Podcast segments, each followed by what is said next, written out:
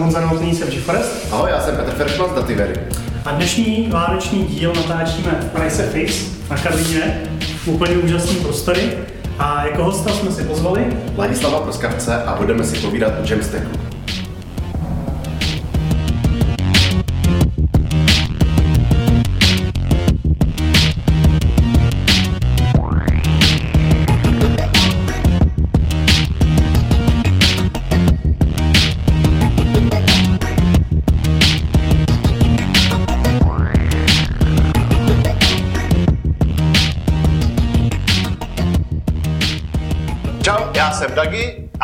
Tady je můj souputník Fabian Jiří Filemon. Nazdar. ne, vítejte v Kafemlenku a dneska tady máme hosta Ladislava Proskavce a budeme si povídat o Jamstacku. Tak, nejdřív nám řekni něco o sobě a budeme pokračovat. Já jsem Aďa Prskavec, eh, teď pracuji v Apiary, teda, eh, co je startup, který byl pohlcen Oraclem a, a my pracujeme vlastně na API platformě, takže dodáváme řešení pro management API, design API a, a vlastně všechno kol kolem návrhu API. A co tam děláš? A já jsem SRE inženýr, a vedu tam SRE tým a, a my se staráme vlastně, aby všechno běželo 365 dní v roce 7. Tak já to možná ještě trošku uvedu, protože na začátku tohohle eh, setkání tady bylo vlastně eh, tvoje přednáška na Open Space, kde si poprvé nám povídal o Jamstacku. Z toho máme asi desetiminutový desetiminutovou nahrávku, která asi už touhle dobou bude, bude venku a říkali jsme si, že určitě stojí za to se tomuhle tématu podívat trošku jako víc na zoubek, protože je určitě zajímavý. Tak možná, jestli tě můžu poprosit, eh, jako o, čem, o čem ta zkratka Jamstack je? Tak Jamstack uh, to je jenom pojem, který vlastně uh, zahrnuje nějakou architekturu, kterou lidi používali dávno předtím, než se ten pojem uh, jako objevil. A víceméně kluci z Netlify jenom konkretizovali ten pojem Jamstack. Ta zkratka J je jako JavaScript, A je pro API a M je jako markup. A víceméně není to není to přímo spjatý, kromě toho JavaScriptu, který je na frontendu, většinou z konkrétní technologií, můžete to používat vlastně v Javě, JavaScriptu, Golangu, prostě kdekoliv Python, Ruby. A vlastně v každém tom jazyku si zvolit to, co vám vyhovuje.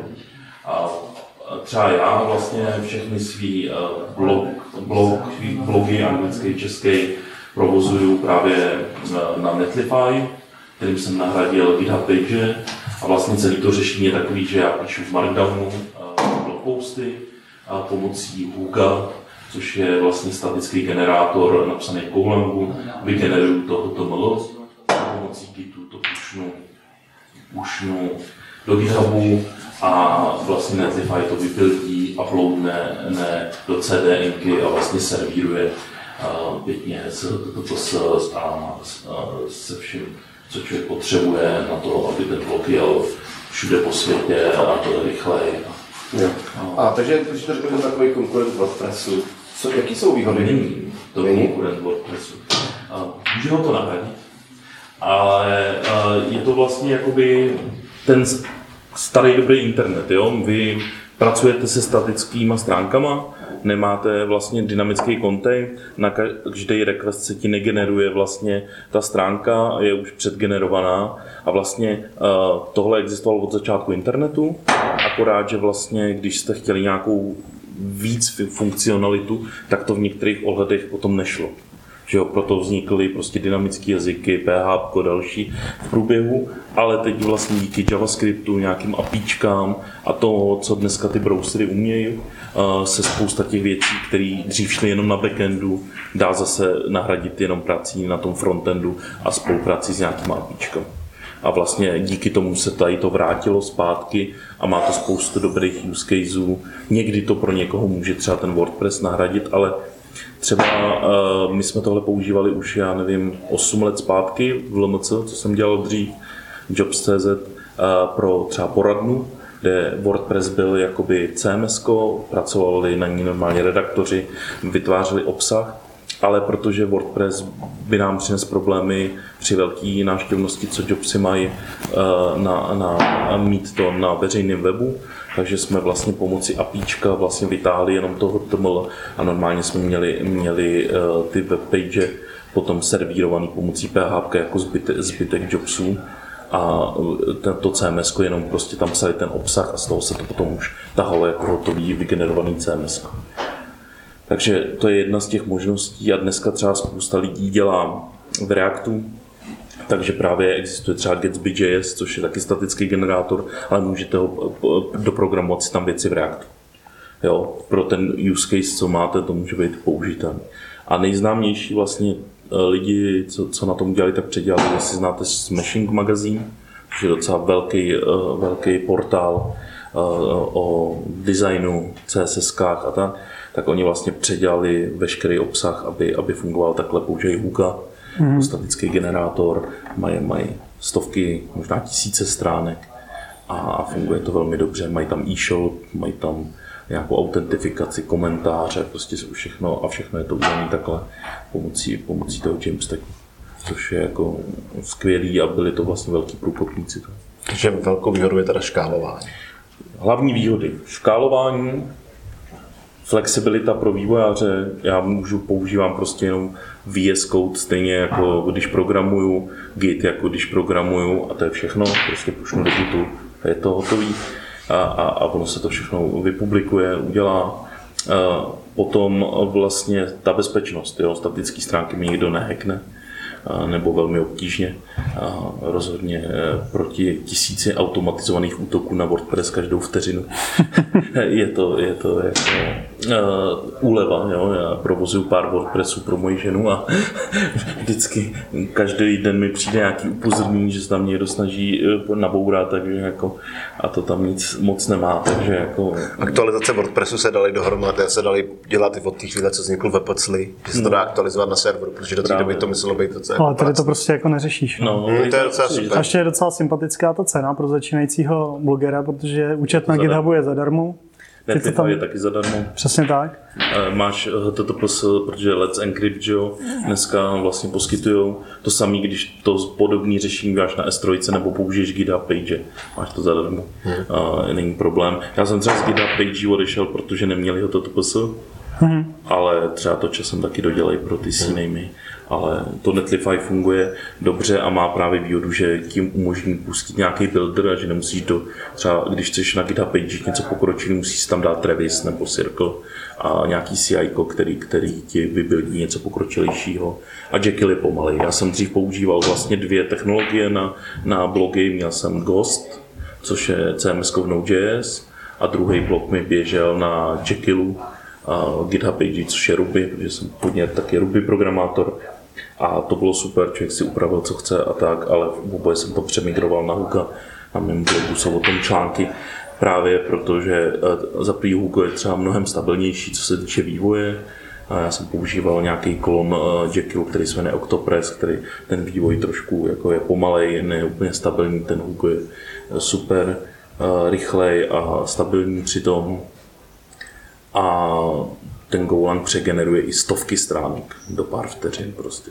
Mm-hmm. Je tam kešování, takže já, celý můj blok se vygeneruje asi za vteřinu. Takže, ja, takže když se shrnu, výhodou je uh, levný provoz, vysoká škálování, bezpečnost. Jak, co jsem pochopil, když tam je tak verzování, Přesně jsme vždycky tak. bojovali v WordPressu, když jsme připravovali novou verzi webu, mm. tak s starou. A jak je to jako s, tím psaním a s běžným frontovým uživatelem. To je právě výhoda, proto tam jsou ty API, že dneska vlastně uh, to je věc, která nejvíc lidem chyběla, že jo, člověk, tohle je jako si řekne zaměřený jenom na vývojáře, ale není to právě pravda, protože v tom uh, Smashing magazínu samozřejmě nejsou jenom vývojáři, jsou tam normální redaktoři a tomu se říká headless CMS, hmm. a vlastně je to v Reactu napsaná apka většinou, která vlastně dělá to CMS, Contentful nebo další, jejich hromada, můžeme dát nějaký odkazy A, a to je víceméně Visivik aplikace, kde, kde poeditujete, co chcete, vidíte preview a vlastně ten save se udělá dvouma možnýma způsobama. Buď to se to komitne rovnou, protože GitHub má API, můžete přímo komitovat, nebo se udělá branch a, a potom to vidíte třeba rovnou deploylí s, tou, s těma vašima změnama na nějakým uh, URL a mm, No, nebo to může být samozřejmě ne do GitHub, může to jít do nějaké databáze nebo cokoliv. Hmm. A jak se tyhle tlustí klienti adaptují na tu rozdílnou adresářovou strukturu toho, toho projektu? Protože Jekyll to má nějak organizovaný, ten jo, Hugo jo, jo. to bude mít jinak organizovaný. Uh, Hugo má jenom base, base, base URL a jinak všechno funguje, takže tam se to namapuje vždycky při tom generování, hmm. takže to, to funguje jako bez problémů. A vlastně a ty CMS fungují Víš, jak on rozpozná jakoby tu, tu složku, kde má ty články od těch složek, které jsou layouty a podobné jakoby záležitosti, že? protože to všechno v tom jo, projektu tak to je, je daný každým tím statickým generátorem, má nějakou strukturu, jak má ty vzhledy a tak, eh, jo, prostě jinak je to v Jacku, jinak je to v Ugovi, jinak je to v tom Gatsby, mm-hmm. víceméně jako vždycky jednoduchý, tam nějaký config, kde je base Jasně.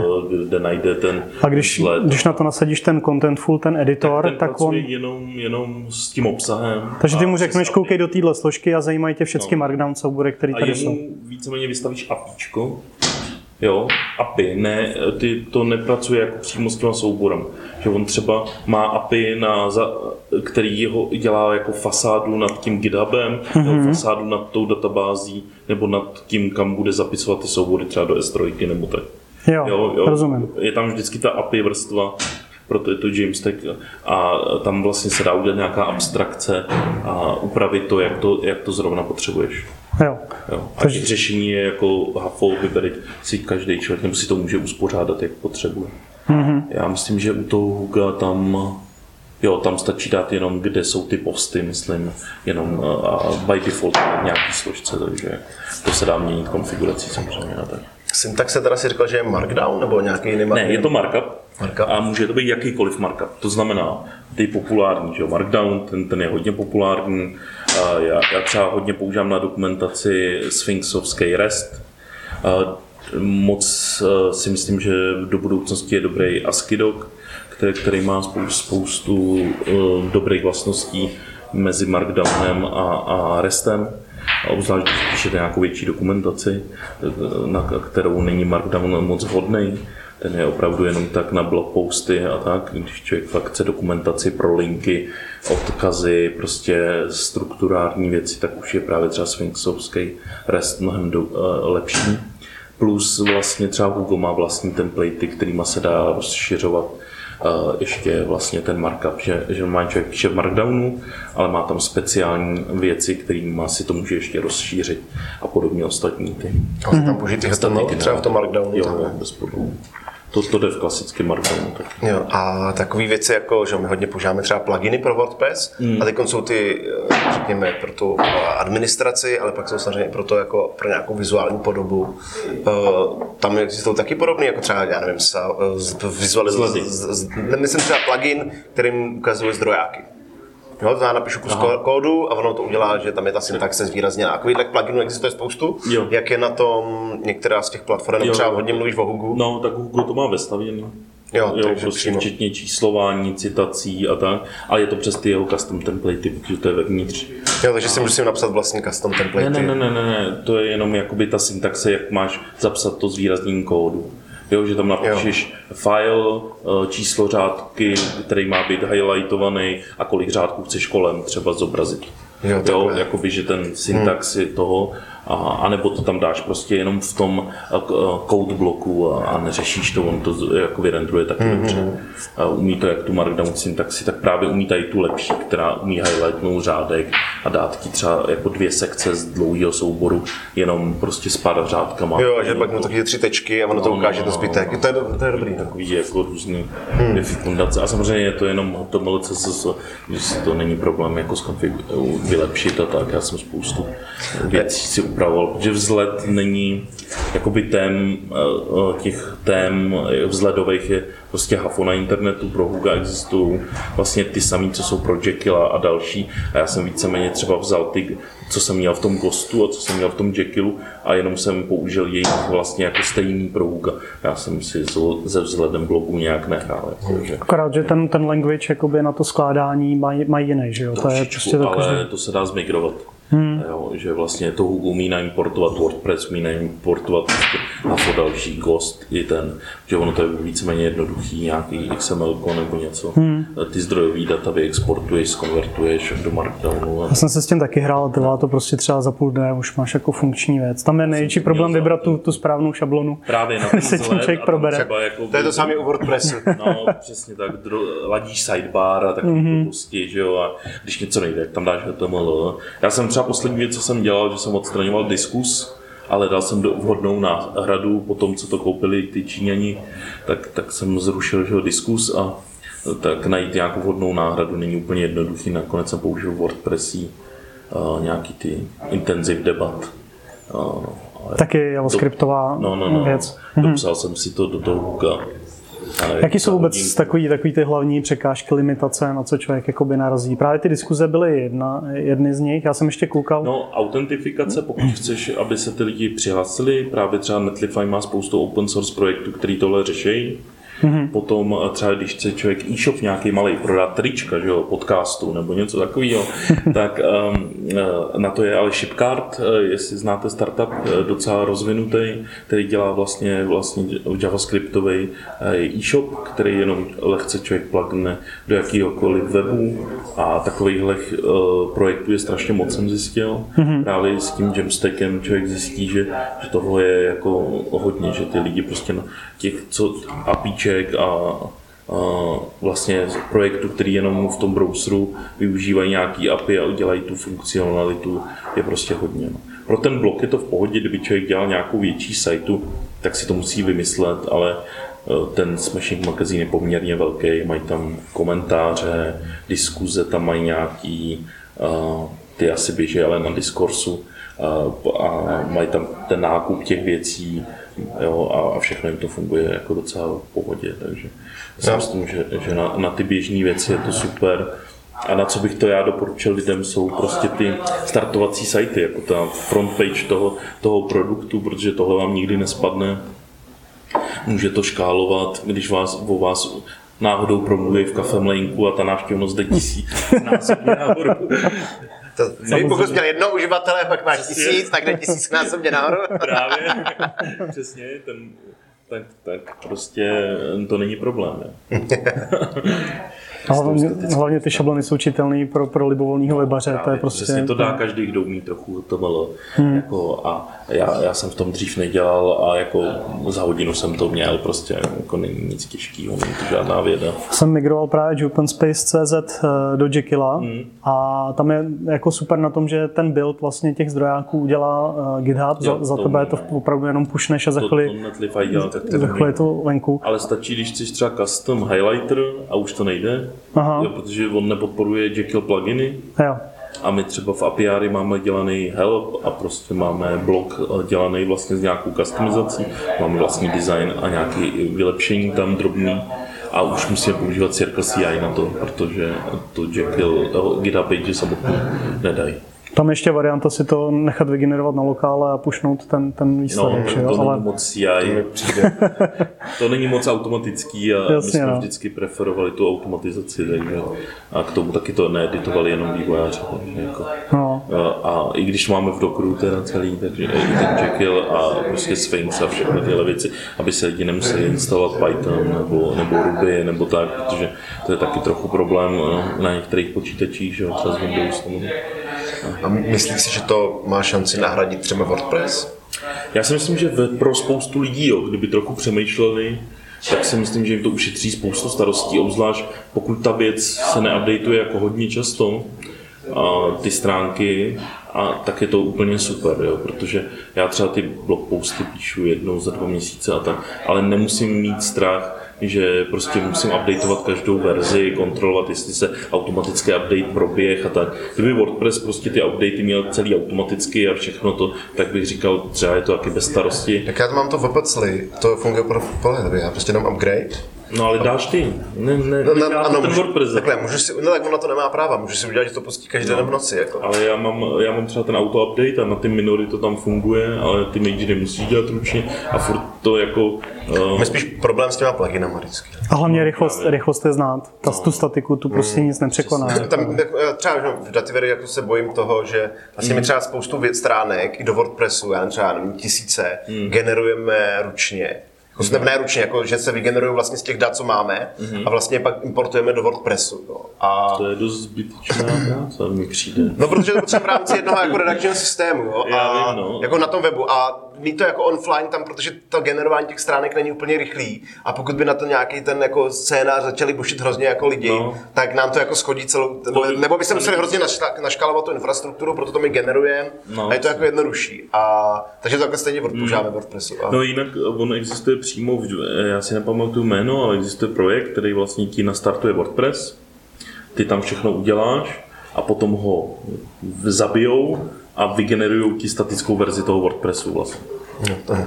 Jo, a protože ten WordPress ve skutečnosti ty potřebuješ jenom pro, pro to editování a ne pro ten běh. Jo. A tak třeba jako WordPress vlastně má novou administraci, nebo teda ten, není to přímo WordPress, WordPress.com, jako já WordPress.com má novou administraci. Eclipse se to jmenovalo? Ne. Eh, eh, Já vím, co myslíš, no, No. Node.js napsanou. Node.js vlastně a ta taky přistupuje přes API, takže oni do určitý míry vlastně přichází k tomu Jo, samému. A oni jako naráží samozřejmě na ten problém, že ty pluginy nemají jako podporu pro tuhle tu jejich administraci, takže tam dojde k tomu oddělení taky. A ve chvíli, kdy se jako ta administrace celá od- odstraní, tak já si myslím, že oni přijdou k něčemu podobnému to taky, že, že mně přijde prostě, já když jsem slyšel Jamstack prvně, tak mi přijde, že to je jako v úzovkách budoucnost. Hmm. A teď spíš jde jenom o to, aby se ty hlavní klíčoví hráči, jako, nebo ty, No, ty technologie, jako vy, vy, vy, vy, vykrystalizovali a začali pro ně vznikat jako spoustu pluginů a podobně. Jo. A v tu chvíli vlastně se může snadno stát, že Hmm. to bude jako WordPress killer nebo spíš WordPress merge, protože já si myslím, že WordPress Že tím směrem. že tím směrem jde No. a že vlastně jak to je spojení jako několika myšlenek, že, že, že potom je půjde spojit docela snadno. A hlavně je to klasický programátorský separate koncern. Prostě chceš odseparovat prostě tu produkci od té editace, jako my jsme to dělali už před lety tom LMC, kde jsme měli prostě WordPress jenom ve- za VPN v interní síti, aby se k tomu žádný eh, člověk z vnějšku nedostal a prostě frontend máš zvlášť, čteš z toho WordPressu data a prostě servíruješ to eh, a není problém s tou výtěžností. Ale normální WordPress položit není žádný problém, jako ukaž mi, který nepoložím. No, to, To je prostě jako málo který paměti, je prostě... WordPress.com ne, by měli asi. Ten je asi dost dobře naškálovaný, no. Tak Ale tam asi to to zaplatí, no. Ale je to těma penězmi potom docela si myslím, že to prostě nemá výkon. Obzvlášť, když tam nas, poč- proto limituju třeba na WordPress.com pluginy a všechno. Že? No tak to je ale kvůli spíš spolehlivosti. No, ale já si myslím, že i kvůli performance, protože to dokáže sežrat paměti, ty pluginy a tohle, a obzvlášť některý jsou dost nároční. A vím, že kluci, co to provozují v Čechách, tak si velmi hlídají, co tam pustí za pluginy, protože to není vůbec jednoduchá věc, kdo, kdo se tomu věnuje hodně naplno, tak to hlídá upgradey a všechno. A myslím si, že je to jako hodně práce na to, že je to třeba jenom web nějaký, No, jasně, jo, no. že proti tomu ten Jamstack, prostě ten maintenance je jako skoro nulový. No. Ještě, eh, jak jsme se bavili o Hmm. těch diskuzích, znáš eh, Static Man? Jo, jo. To mě přišlo docela zajímavý, dobrý, no. protože tam vlastně ty si uděláš jenom na ten, na ten web jednoduchý formulář, post toho formuláře nasměruješ na nějakou jejich adresu a potom vlastně oni mají účet na, na GitHubu a ty jim jako povolíš uh, commit práva Hmm. k tobě, nebo prostě jakoby pull request, aby ti udělali. Ale vlastně, když tam někdo napíše komentář, tak to jde k ním a oni ti vlastně udělají pull request, nebo když jim dáš právo, tak rovnou ti zakomitují ten Hmm. komentář do tvých zdrojáků a vlastně, Já když to to potom generuje to CI, že jo, tak ono zjistí změnu prostě v, v repozitori a přegeneruje ti to, máš tam, máš tam komentář, jo. Což mě přišlo úplně skvělý, protože ten, ty data máš furt jako krásně u toho, u toho místa, jo. Nemá, nemá to třetí strana jako u těch Právě, JavaScriptů. No, no.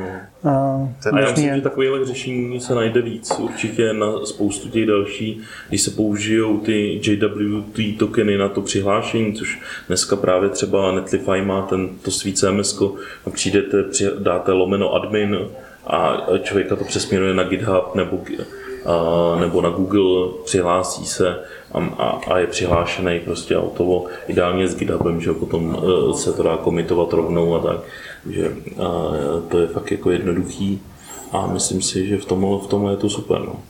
Mě by se zajímala ještě jedna věc. Eh, u webu, který mají, řekněme, tisíce stránek, nebo možná hmm. i tisíce, a jsou tam různé stránky, jako samozřejmě jednotlivé třeba články, pak jsou různé přehledy, eh, odkazy, třeba podle hmm. tagů. Eh, jak se tam řeší závislosti? To znamená, když mám nějaký, jako vypiš mi články, které jsou, mají stejné tagy, jak se řeší závislosti, jak se to rychle generuje a podobné věci, když mám třeba 10 000 stránek. Jo, jo. A to je právě to, že v tom se liší ty statické generátory, že třeba a když já budu zmiňovat skvělý podcast od heavybits.com James Tech Radio, kde, kde vlastně spovídá dá nějaký člověk lidi, co dělají různý ty statický generátory a podobně a třeba před měsícem tam byl člověk, co dělá Gatsby.js, což je vlastně reaktí verze statického generátoru v React.js a ten třeba říkal, že do tisíce stránek oni to zvládají generovat.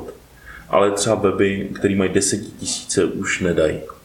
Jo, takže když máš web, který má 10 000 stránek, musíš jít prostě směrem třeba toho Huga, který v tom Goulangu eh, umí jet paralelně, jo, kolik máš jader, kolik jedeš. Takže ono to generuje vždycky všechno znovu a znovu při jakékoliv změně. Takže když potom bude změna častá, tak no, no, neumí Ne úplně všechno. Eh, ono to má keše, takže jakoby Hugo je schopný úplně všechno kešovat, on pozná v každém souboru, když dojde ke změně a, a vykešuje to, ale generuje se všechno prostě e, statického tomu znovu. Hmm. Jakoby přitom, když je čistý build, jako když na tom děláš změny, tak samozřejmě to ví, který file děláš změny a podle toho to Ale třeba ten Jekyll moc dobrý není, tam já jsem právě zkoušel migrovat blok a tam mám nějakých asi 120-150 článků, jo, hmm. což není žádná ta hmm. a opravdu je to znatelný, když to no. přegeneruješ, tak to je jako několik desítek vteřin no, jako no. chroupe a to Aha. už je nepříjemné. No, a u toho Jekyllu je to, třeba u toho Huga je to takový, že jako dvě vteřiny je to raw, a jako 20 milisekund je to, když je jedna změna. Jo, takže tam, Hele, a co znamená takové věci? Stovky eh, článků. A ještě co mě přišlo jako hmm. hodně fajnou je, zase máme, jak máme Open hmm. Space sajtu, tak tam máme vlastně přednášky, kde mám k každému název přednášky, abstrakt, odkaz hmm. na YouTube a tak dále. A vždycky to bylo v HTML, jako měl jsem to předtím jako statické hmm. stránky, to bylo strašné to editovat. Hmm. A teď vlastně oni umožňují načítat i ze zdrojů, jako třeba z JSONu, z CSV hmm. a tak dále. Takže teď to mám v Excelu vlastně už, už rovnou si to odevzu z konference, každý to tam hmm. napíše, sefnu to jako CSV, za pět minut máš napsanou šablonu a hmm. jako problém solved, takže úplně taky jako... A takový ty jako listy, že, vy, jako, že to vypisuje pod kategorie nebo pod články. Jo, automaticky. Jo, ale musí se to generovat vždycky A to všechno. uděláš jenom šablonu a ono se to přegeneruje. A ty do toho Markdownu no. jako do hlavičky píšeš prostě Přesně. třeba i tagy a další věci a pak máš normálně jako kolekce v tom skriptovacím jazyku, kde si podle toho můžeš iterovat. Přesně. Jako... A když zvolíš právě, jakoby podle mě třeba je hodně důležitý vědět, kolik toho máš a podle toho volit tu technologii. Jo, když máš fakt jako web nad tisíce stránek, volil bych vždycky ten Hugo, nebo možná, že existuje něco přímo v C, jo, jo, kde prostě je to super rychlý. Když chceš nějakou víc třeba flexibilitu a chceš si tam třeba nějakou vlastní apku dělat na frontend, tak bych volil třeba to Gatsby.js, když chceš si v Reactu něco, jako máš eh, ten frontend třeba v Reactu a chceš tam něco dopisovat, tak ten Gatsby k tomu je perfektně komplementární, že to taky používá React prostě hmm. a všechno.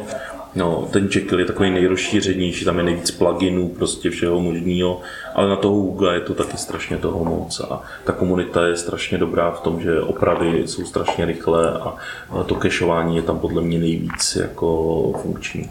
Takže prostě to umí kešovat právě i, i změny v zdrojákách, změny v souborech a, a ten re-render, když už tam je to vlastně jednou udělaný, tak je strašně, to jsou milisekundy i na velkých, že nikdy neměníš na jednou stovky stránek. Hmm. Takže to, to je potom už jsou jako změny v milisekundách, takže když potom někdo používá to CMS, tak už prostě to ani nepoznáš, ten než to uloží, hmm. jak už je to přegenerované. No. To jako... A řešil jsi v tom nějaký jako pokročilejší workflow, kde bylo jako víc, víc editorů a třeba nějaký jako schvalování? To ani ne, akorát, že třeba u sebe to mám nastavený klasicky jako vývoj, to znamená pull requesty, z pull requestů se generují ty preview, mm-hmm.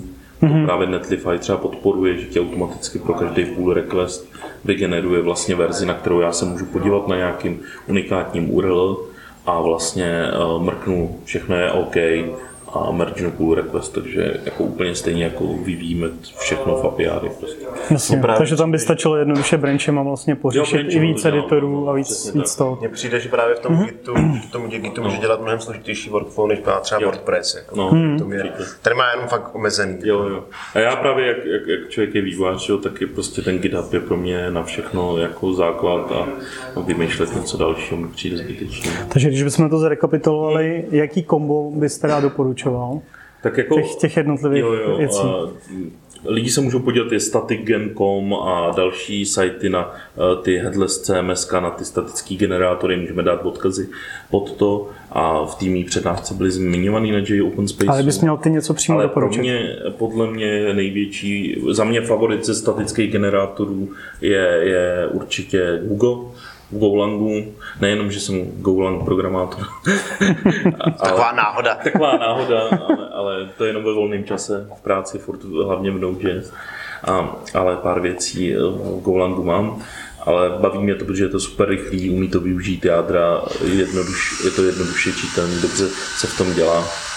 A potom vlastně to CMS, já používám teda Netlify CMS, a víceméně na nějaký experiment, protože já to nepotřebuju, jakoby to headless CMS, já to edituju normálně ve VS Codeu, prostě hmm. jako, jako kód nebo v jakýmkoliv ve Vimu, v IDčku nějakým. GitHub a jako publikační jsem si oblíbil to Netlify, protože je to zdarma, má to, to OpenSSL, umí to forcenout SSL, HSTS, to umí. Mm-hmm. takže to je, to je pro mě super a je to zdarma. Jasný. Takže jako A ty koment- jako samotného je to super. A komentáře řeč, řešíš teda tím... No, ty, Eh. ty používám teď to Intense debat, ale přemýšlím, že je vypnu úplně, stejně taky nečtu. Na blogu já nepotřebuju komentáře. Tak to ne, nejsou pro tebe, to jsou pro čtenáře. Jo, pro čtenáře, no. Kdo ví, kolik lidí to čte. Já teda eh, přiznávám, že jako občas jsem se dozvěděl z těch komentářů Jo, pod článkem, něco byly zaj, jo. zajímavý typy. No. Odborných médií jsou dobrý. No. Někdy. čím víc to je bulvární, tím No, na horší je zdrojáku občas jako pod těma článkama jsem se nic moc nedočet. No. Jako uvidíme, no.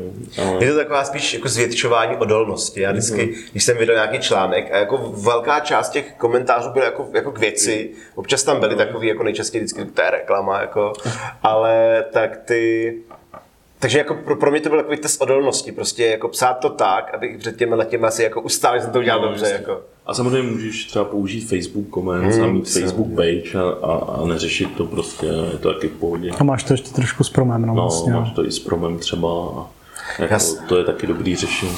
Já si myslím, že vlastně ta budoucnost, jakože to HTML, nebo integrace jako HTML, že se ještě dneska málo používá, že se bude používat mnohem víc, jako, jako jasně YouTube, Facebook, ale že se to bude používat jako i ve firmním softwaru. Tak to děláme v Dativery, ale to je schoda okolností, ale, ale myslím si, že tohle to hodně ještě umožní, že vlastně věci, které jsme si dřív nedokázali představit. Jo, určitě, ty, browsery umějí spoustu věcí. Vlastně letos uh, největší novinka, uh, to krypto, který je přímo v browsere, to si člověk dřív nedovedl představit, že by tam bylo bezpečné šifrování a dneska už je to skoro v každém browseru. A díky tomu se vznikly projekty jako třeba OnePassword.com a tak, jakože už se dá prostě zašifrovat něco přímo bezpečně, přímo v browseru že k tomu jinak vždycky nevěřil nikdy, že jo, na backendu jedině. tak teď už jako prostě to dají třeba na frontendu, což je obrovský přínos. No. A ty nový apička, uvidíme jak WebAssembly a další věci. Hmm, to jsem Já zvědavý no. No, a web- o tom už se mluví dlouho a web components, No, uvidíme. No. Tak jo. Tak jo, Láďo, díky moc za rozhovor. Uh, Díky za pozvání. jo, děkujeme CZ podcastu za uh, výborný trička. Má to na nás strašně pozitivní vliv. Možná je budeme nosit častěji. asi jo. no a Láďo, na dalším dílu se těším na nějakou zas novou přednášku o skvělých věcech.